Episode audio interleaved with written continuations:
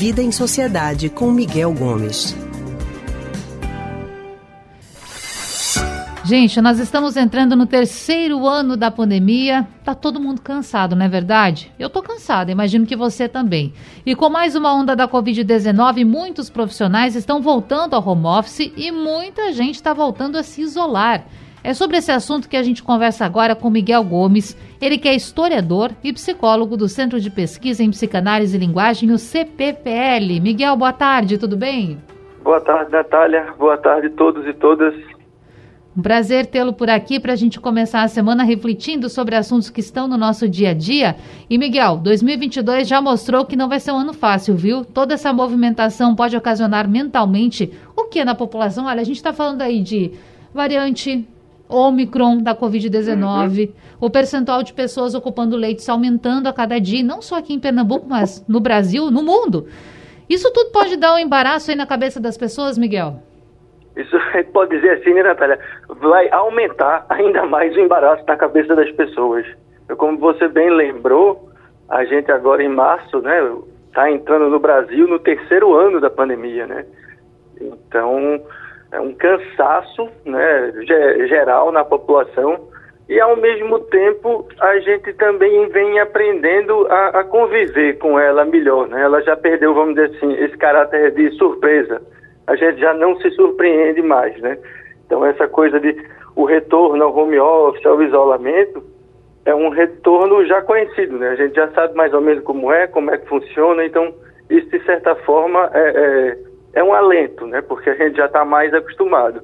Agora, é claro que com a persistência né, dessa situação, com essa pressão sobre o sistema de saúde que agora volta a crescer, né, com a variante Ômicron, que a gente vê que é muito transmissível, então isso significa que a gente tem que redobrar os cuidados com o distanciamento social e com o uso correto da máscara. Né? Não é só usar máscara, é usar corretamente, tapando a boca, tapando o nariz, né? não tirando é, permanentemente com a máscara quando estiver em lugar aberto e tal. Mesmo em lugar aberto a gente tem que usar.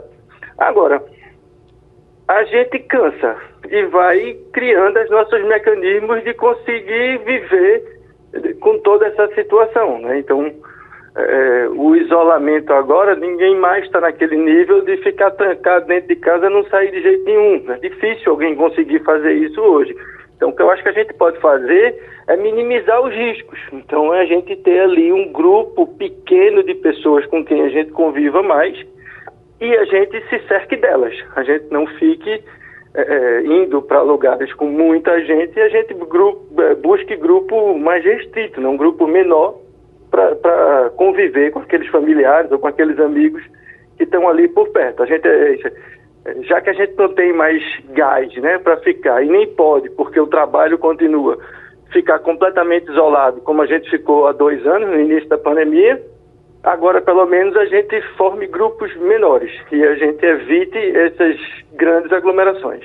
Eu queria justamente perguntar isso para você, Miguel, que é o que fazer para não adoecer mentalmente nesse novo cenário e também com as incertezas que isso tudo acaba provocando. Mas você já deu uma dica muito valiosa, que é de se cercar de pessoas dentro das possibilidades. A gente já vive um outro momento em comparação com o começo da pandemia. Agora, o que mais você pode é, dar como dica para o nosso ouvinte?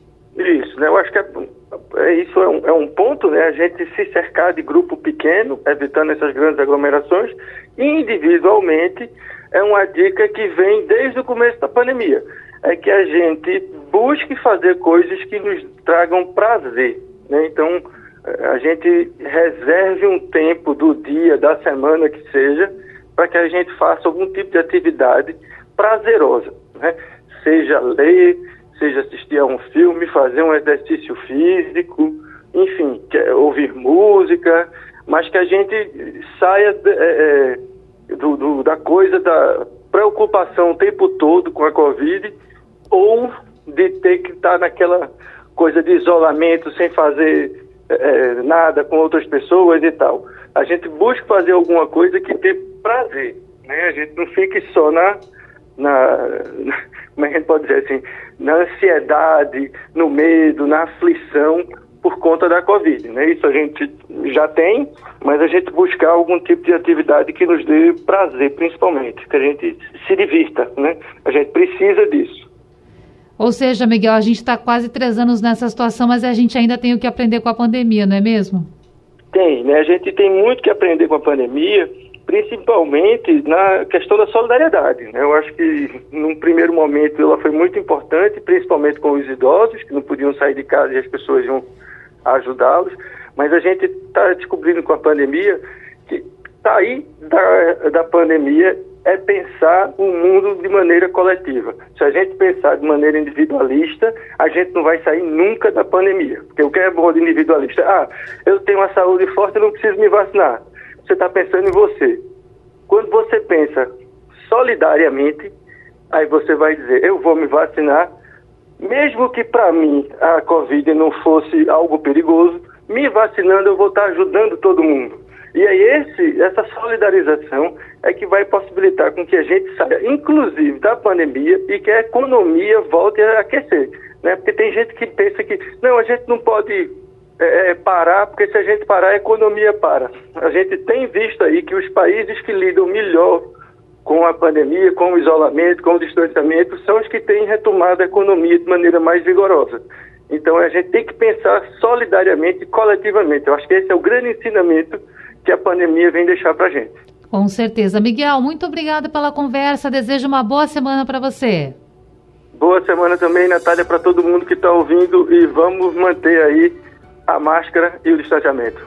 Isso aí, eu inclusive já tô, tô com a minha máscara aqui no estúdio, todo mundo aqui na rádio utilizando a máscara, porque assim como o Miguel falou, a coletividade nesse momento é muito importante. A gente acabou de falar com Miguel Gomes, historiador e psicólogo do Centro de Pesquisa em Psicanálise e Linguagem, o CPPL.